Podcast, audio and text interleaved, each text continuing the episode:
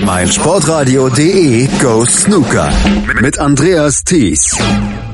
Wir kommen zum Snooker hier auf meinsportradio.de und zu den World Open im chinesischen Yushan. Und natürlich begrüße ich wieder unseren Snooker-Experten Christian Oemmeke. Hallo Christian.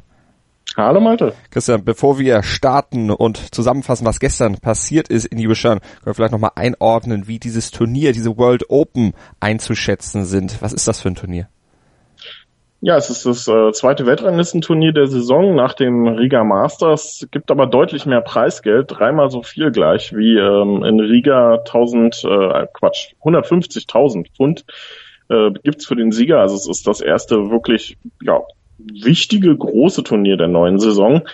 Ähm, daher auch deutlich mehr äh, ja, Top-Spieler dabei, als jetzt in Riga der, als es in Riga der Fall war. Ähm, nichtsdestotrotz ähm, ist es immer noch sehr früh in der Saison. Das heißt, wir wissen noch nicht, was man so von den Spielern erwarten kann. Und das hat man auch in einigen Matches gestern schon noch gesehen, dass da noch ein bisschen äh, Reststaub oder Restsand vom, äh, vom Strand vom Sommer äh, dann doch noch in den Rädern vorhanden ist. Zum Beispiel beim Weltmeister, beim Mark Williams, der hatte es gestern in der Quali-Runde 1 mit Lukas Kleckers zu tun bekommen und Lukas Kleckers, der hat dem Weltmeister da wirklich einen heißen Tanz geliefert, am Ende nur knapp mit 4 zu 5 verloren. Ja, Mark Williams hat ja quasi seit dem WM-Titel durchgefeiert und ähm, ja, hat eigentlich gar nicht am Trainingstisch gestanden, laut eigener Aussage. Und das hat man ihm auch in den ein oder anderen Situationen angemerkt. Ähm, bereits in Riga, aber jetzt auch äh, bei den World Open. Dabei ist er eigentlich sehr gut gestartet, ähm, aus der ersten Chance heraus mit einer 120, holte sich dann auch den zweiten Frame.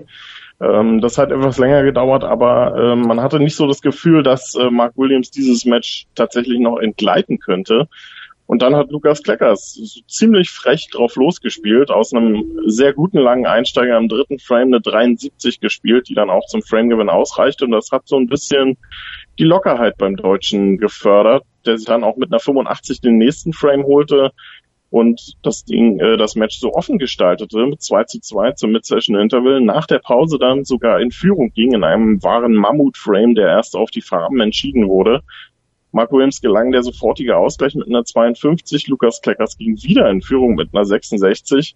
Also es war ein Top-Match, was äh, Lukas Kleckers da Mark Williams geliefert hat und ja, dann hat äh, der Waliser das gemacht, was vielleicht nur ganz große Spieler können, was äh, der Waliser auf jeden Fall sehr gut kann, nämlich im entscheidenden Moment nochmal eine Schippe drauflegen und ähm, ja, das ist dann all die Erfahrung, die er da auch auspacken kann. Zwei hohe Breaks, 94 und eine 77, sofort jeden Fehler von Lukas Kleckers bestraft in den letzten zwei Frames, der da auch nicht mehr wirklich eine, äh, eine realistische Chance bekam und äh, ja, rettete sich so quasi über die Ziellinie. Mhm. Aber das wird Mark Williams deutlich einfacher erwartet haben, als es am Ende war. Also Lukas Kleckers auf jeden Fall mit ähm, einem richtig guten Saisonstart und da geht's auf jeden Fall bislang in dieser Saison weit nach oben. Also mal gucken, wie es dann für ihn weitergeht, werden wir natürlich verfolgen hier bei uns auf meinsportradio.de. Gucken wir zu einem, dem es nicht so ergangen ist wie Mark Williams, der eben nicht noch die, den Kopf aus der Schlinge ziehen konnte und das war der Lokalmatator Liang Wayne Bo. Der musste sich nämlich dem englischen Amateur James Cahill geschlagen geben und das deutlich mit 1 zu 5. Was war da los? Tja, das äh, wird Liang Wenbo sicherlich auch gerade versuchen wollen rauszufinden, was da schiefgelaufen ist. Denn auch hier ähm, er begann extrem gut mit einer 80 und einer 51 und hätte eigentlich 2-0 in Führung gehen müssen, verpasste es aber, den zweiten Frame klar zu machen und den holte sich James Cahill und ja, das schien ebenfalls genau wie bei Lukas Kleckers beim Außenseiter so ein bisschen kleinen Schalter umzulegen und die Nervosität ähm, abzuschütteln. Breaks von 61, 52 und 57 hinterher ähm, Liang Wenbo kam einfach nicht mehr in hohe Breaks rein, ähm, spielte mal da eine 20, mal da eine 30, aber das reicht eben auf diesem Niveau auch gegen Amateure inzwischen nicht mehr unbedingt. Und den vierten Frame, das war so der endgültige Wendepunkt vor dem Mid-Session-Interval. Auch hier hatte Liang Wenbo sehr gute Chancen, sich diesen Frame zu holen, schaffte es aber auch hier wieder nicht, den klar zu machen und am Ende ging auch dieser Frame auf Schwarz an James Cahill und ja, damit lag der mit 3 zu 1 zum Mid-Session Interval vorne und ließ sich das dann auch nicht mehr nehmen. Also das war eine sehr große Überraschung, die da gestern ähm, ja im Raum stand und die es da dann tatsächlich auch am Ende gegeben hat. Und Liang Wenbo muss aufpassen, denn der hat in dieser Saison sehr viele Punkte zu verteidigen, wird also, wenn der nicht bald ein bisschen bessere Ergebnisse einfährt, die Rangliste ein bisschen nach unten purzeln. Und das ist sicherlich nicht der Anspruch, den die aktuelle chinesische Nummer zwei, und wenn er so weiterspielt, wird das nicht mehr lange so bleiben. Ähm, das ist sicherlich nicht der Anspruch, den er hat. Und auch die chinesische Nummer eins musste zittern. Ding Junhui nämlich an eins gesetzt bei diesem Turnier. Der bekam es mit James Watana zu tun. Nummer 76 der Liste und hatte auch unheimliche Probleme. Setzte sich am Ende nur knapp mit 5 zu 4 durch. Ja, auch hier ähm, irgendwie nicht so richtig der Fokus im, im Match gewesen bei Ding Junhui. Klar, der wird äh, irgendwann jetzt in den nächsten Tagen oder ja, Wochen, je nachdem wann das Kind kommt, Vater werden. Da sind die Prioritäten natürlich ein bisschen anders verteilt noch.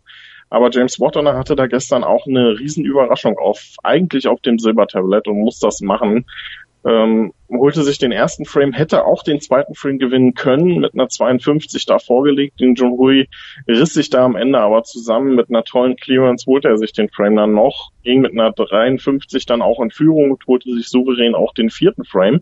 Also beim 3 zu 1 zur Pause sah das noch nicht danach aus, als wenn das jetzt hier irgendwie in eine ganz andere Richtung gehen könnte. Aber aus der Pause kam James Waterner dann wirklich, wie man ihn eigentlich aus den 90ern noch kennt oder aus den Anfang der 2000er Jahren.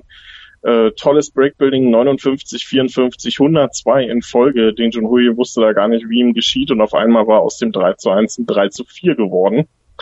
Und im achten Frame hatte James Waterner auch durchaus eine gute Break-Chance, verpasste die aber. Ding Junhui erkämpfte sich den Decider und holte sich den dann auch mit einer 80 relativ klar. Also da hat äh, der Chinese dann ähm, im Entscheidungsframe den Kopf aus der Schlinge gezogen, spielte da dann tatsächlich auch das beste Break, äh, das er überhaupt im ganzen Match gespielt hat und das im Entscheidungsframe. Also das zeigt dann eben auch die Qualität echter Champions dann nochmal, ähnlich wie Mark Williams im entscheidenden Schritt, da, äh, im entscheidenden Moment dann nochmal eine Schippe draufgelegt. Aber eine verpasste Chance für James Watterner und ja, nochmal riesen Aufatmen bei Ding Junhui, aber der wird sich im Turnierverlauf auf jeden Fall steigern müssen. Und der Champion aus Riga, der war auch mit oder ist auch mit an Bord bei diesem World Open in Yushan, Neil Robertson nämlich, und der hat seine Form aus Riga offensichtlich mit rübergenommen nach China. Der bekam es allerdings auch nur mit einem chinesischen Wildcard-Spieler zu tun, mit He Gu Qiang, und den hat er 5 zu 0 vom Tisch gefegt. Ja, nee, Robertson hat im Prinzip genau da weitergemacht, wo er in Riga aufgehört hat. Ähm, eine souveräne Vorstellung, zwei Centuries, 110 und 109, dazu noch ein weiteres hohes Break und letztendlich überhaupt keine Probleme gehabt mit äh, dem chinesischen Wildcard-Spieler. Ähm, bei Neil Robertson ist immer die Frage, wie er dann tatsächlich mit seinen Formschwankungen zurande kommt. Aber im Moment sieht das beim Australier wieder alles sehr rund und sehr souverän aus. Also wenn der diese Form weiter behalten kann, dann ist er in dieser Saison auf jeden Fall wieder eine Gefahr, auch für die großen Titel. Und Neil Robertson ist ja einer, der sehr viele Weltranglistentitel inzwischen schon gesammelt hat, ist daher auf einem Niveau mit Mark Selby zum Beispiel, aber eben was die Weltmeistertitel angeht, was die richtig großen Brocken angeht, da muss er noch ein bisschen nachholen. Und wenn er so weiterspielt, kann er das auf jeden Fall schaffen. Und die Form stimmt auch weiterhin bei Jack Lisowski. Der musste sich ja Neil Robertson in Riga im Finale geschlagen geben, aber zum Auftakt der World Open in Yushan, da hielt er sich schadlos gegen Chris Wakelin glatt mit 5 zu 0 durch. Ja, auch äh, Jack Lisowski, wirklich klasse Vorstellung, was der jetzt liefert, eigentlich so seit einem Dreivierteljahr ungefähr ähm, jahrelang als Riesentalent gehandelt, äh, kann das nicht so wirklich auf dem Tisch zeigen. Und auf einmal läuft's und auf einmal funktioniert's. Ähm, auch von ihm gestern gegen Chris Wakelin, der durchaus eine Gefahr äh, für Topspieler ist in, in, den letzten, in der letzten Zeit. 94, 115, 70, dazu zwei mittlere Breaks. Also das war alles in allem eine komplett runde Vorstellung. Und bei Jack Lisowski ist, glaube ich, ähm, nicht die Frage inzwischen, ob er überhaupt einen Weltranglistentitel gewinnt, sondern wann das der Fall ist. Mhm. Und ähm, ich denke mal, allzu lange wird das nicht mehr dauern. Ellie Carter auch weiter 5-0 gegen Rory McLeod und auch Luca Bressel. Der setzte sich durch gegen Scott Donaldson, hatte aber zunächst mit 3 zu 4 zurückgelegen, ehe er das Ganze am Ende doch noch drehen konnte. Ja, das Match war so ein bisschen von einem Hin und Her gekennzeichnet. Eigentlich war Luca Brissell der klar dominierende Akteur holte sich den ersten Frame noch mit einer 59, stahl diesen Scott Donaldson ähm, dann noch kurz vor dem Ende eine 80 zum 2 zu 0. Dann holte sich Scott Donalds mit einer 62 den Anschluss. Luca Brissell ging auf äh, Pink oder auf Schwarz war es äh, wieder mit 3 zu 1 in Führung. Und ähm, dann kam der fünfte Frame, das war ein Hin und Her. Wahnsinn, äh, was die beiden da an Breaks zeigten. Eine 52 von Brissell, eine 62 als Konter von Scott Donaldson, der so auf 2 zu 3 verkürzte.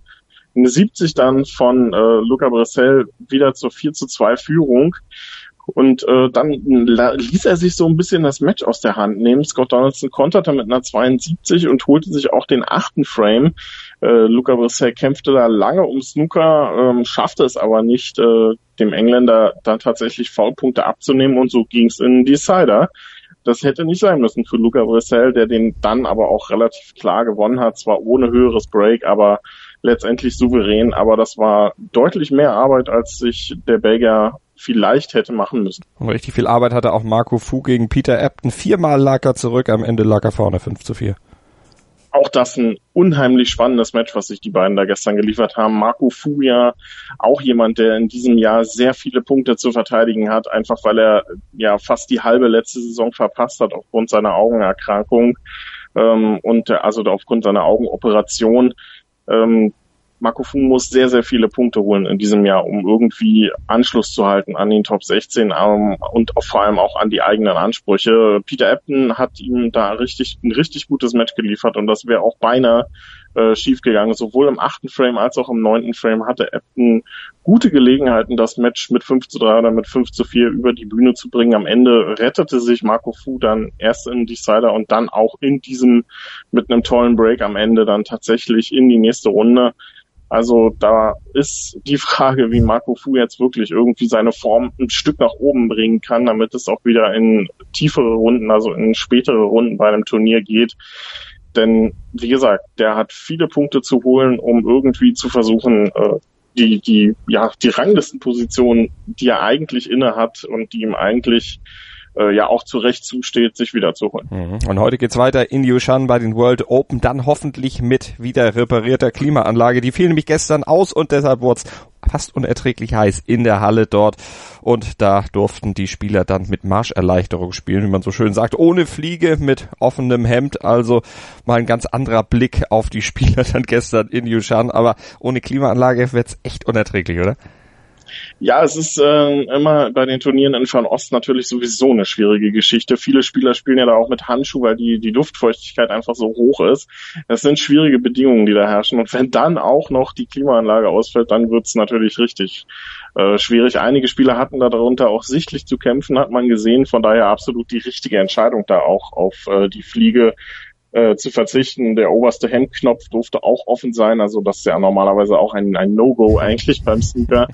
Aber ähm, ich bin frohen Mutes, dass das irgendwie geregelt wird, denn heute wird ja auch ein weiterer Deutscher dann ins Geschehen eingreifen. Simon Lichtenberg, der äh, sich ja in der Qualifikation durchgesetzt hatte gegen Ken Doherty in einem tollen Match, trifft dann auf ähm, den chinesischen Spieler Mai Shiwen. Also da bin ich sehr gespannt, ob äh, der Simon da auch ein bisschen dagegen halten kann, genauso wie Lukas Kleckers gestern. Also bisher aus deutschsprachiger Sicht eine, eine sehr tolle Saison. Und wo wir bei deutschsprachiger Sicht sind, da gucken wir noch ganz zum Abschluss auf Alexander Ursenbacher, der Schweizer. Das ist nämlich der nächste Gegner von Williams, also der Kleckers-Bezwinger jetzt gegen den Schweizer Ursenbacher. Hat Ursenbacher da Chancen? Ja, durchaus. Also Alex Rosenbacher auch äh, jemand, der äh, eine richtig gute letzte Saison gespielt hat, ähm, stand bei einem Weltranglistenturnier, ich glaube, es waren die English Open im Halbfinale, äh, ziemlich überraschend damals. Also der ist inzwischen auf der Main Tour auch etabliert. Ähm, ist noch nicht so ganz überragend in die neue Saison reingekommen, aber in der aktuellen Form, die Mark Williams so inne hat, ähm, was man auch so in Riga und auch gestern gesehen hat, also der hat noch ein bisschen Trainingsbedarf, der Mark Williams, um wieder endgültig in seine WM-Form zu kommen, hat Alex Osenbacher auf jeden Fall alle Chancen. Also ausschließen würde ich da eine Überraschung nicht. Wir werden es verfolgen bei den World Open in Yushan hier auf meinsportradio.de. Vielen Dank an Christian Oemmeke. Sei dein eigener Programmchef. Mit unserer neuen meinsportradio.de App wählst du jetzt zwischen allen Livestreams und Podcasts. Einfach, immer, überall. Hol dir unsere neue App für iOS und Android und bewerte sie jetzt bei Google Play und im App Store von iTunes.